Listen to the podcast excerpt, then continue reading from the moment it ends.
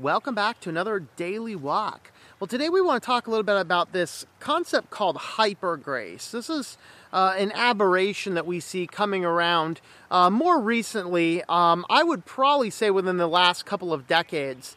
Uh, the number one hyper grace teacher out there would be Jonathan Prince. And if you sit down and talk to some of these guys, a lot of people don't really understand the difference. And even if you would talk with them, a lot of the a lot of things that he would say are, are very biblically sound, but sometimes they take the the idea of grace too far. Some of these guys even preaching that things we find in the Gospels are not even applicable to us today because that was all old theology, all before Jesus, and now we're under this complete thing where grace is all that there is, and no matter what else anybody does, there's nothing else except that grace. And that is an aberration of what this teaching is. So, what is grace? Well, grace, of course, as we look at the theological definitions, we have unmerited favor would be grace. So, you know, you are deserving of something, and uh, now there's grace and mercy. You're deserving of something because you've done wrong and you don't receive it, that would be mercy. If you're not deserving of something but you get it, that would be called grace. And what happens is a lot of people look at God and the cross and Jesus and love, and it's an apparition of this love is conquers all movement. That yes, that is a verse in the scripture, love conquers all, but the context of that verse is not let all pure licentiousness go everywhere, all over, and run amok. And there's hundreds and hundreds of verses in the scriptures, all New Testament teaching that will teach this. We're just going to focus on a couple of them. But what ends up happening is we have this grace and we have this idea of, of hyper grace comes down. And with this, it people start to forget that our call as Christians is to conform our life to Christ, not to just keep on doing exactly what we are doing and, and all those things and, and never mind because hey jesus and make, jesus just makes everything good. So in other words when we come to christ we have a responsibility to become more like christ okay? So in other words grace is a safety blanket for our best efforts. It's not the catch all that we don't try. And when we stop trying to become like christ then we are walking that line of hyper grace instead of what actual grace is. So from 1 Peter uh, chapter 1 verse 17, if you address as the Father the one who uh, uh, impartially judges according to each one's work, Conduct yourselves in fear in the time of your stay on earth, knowing that you are not redeemed with perishable things like silver and gold from your futile way of life inherited from your forefathers, but with the precious blood as a lamb unblemished and spotless, the blood of Christ.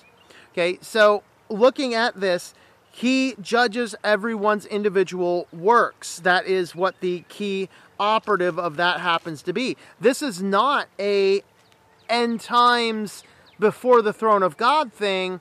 Uh, the great great white throne, the judgment of unbelievers. This is of believers. And if you look around at Peter's theology, have a look at um, uh, have a look at uh, 2 Peter chapter 1, starting in verse 5. For this very reason, apply all diligence. In your faith, supply moral excellence. In your moral excellence, knowledge. In your knowledge, self control. In your self control, perseverance. In your perseverance, godliness. In your godliness, brotherly kindness. In your brotherly kindness, love. For if these qualities are yours and are increasing, they render you neither useless nor unfruitful in the true knowledge of our Lord Jesus Christ. Okay, but he warns, verse 9, he who lacks these qualities is blind or short sighted, having forgotten his purification from his former sins. Therefore, brethren, be all the more diligent to make certain about his calling and choosing for you, for as long as you practice these things, you will never stumble. In other words, hey, when you become saved, salvation is by grace through faith. But when you are saved, you are expected to continue on in Christ. So there's this phrase in our culture, you know, God loves me as I am. Well, maybe God gives us grace where we are. He never intends to keep us there. Okay, the prodigal son. I'm reading. Um, I think it's called A Tale of Two Sons by John MacArthur right now. Looking at this fine detail, how, how you make a 200 page book out of the parable uh, of the prodigal son is is uh, fascinating. But looking at all of the things that he's doing in here, you know, the father takes the son back, this prodigal back, but it wasn't he wasn't taking him back so he could keep on living in his sin. He took him back because of the pure and genuine repentance in his heart. Now, that pure and genuine repentance had to come prior to coming back to him. That is very true, uh, very, very faithful. And so looking at this all together, we are loved how we come to Christ, but God never, ever, ever intends to keep us that way. And this is where hyper grace fails. Now, they say that by having this excessive amount of grace, you are empowering people to not sin. But the problem is it's taken too far where they are sinning more because they've come to the conclusion, whether or not the teachers intended this, that you don't have to change. And the reality is, we have to change. That's the entire purpose of God's redeeming work in our life. But it's something that is so countercultural to today where everyone says, Oh, accept me exactly who I am. Well, I'm not going to accept you exactly as you are if you're stealing from me every week. We have to come to Christ not on our terms, but on His terms.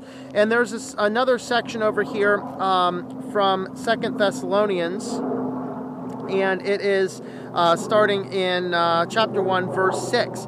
For after all, it is only just for God to repay with affliction those who afflict you, and to give grief, uh, relief to those who are afflicted, as well as when the Lord Jesus will be revealed from heaven with his mighty angels in fire. Verse 8 dealing out retribution to those who do not know God and to those who do not obey the gospel of our Lord Jesus. And it goes on to there. So, what is the gospel of our Lord Jesus? Is it one of simply knowing sound theology? No.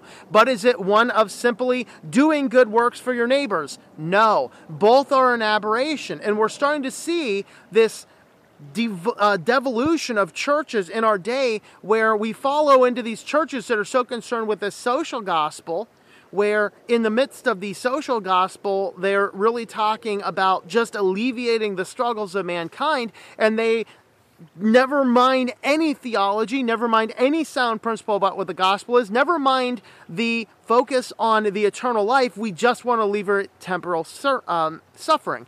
That is a problem because when you start trying to alleviate suffering without the spiritual end game in mind, you're failing the cause of the gospel.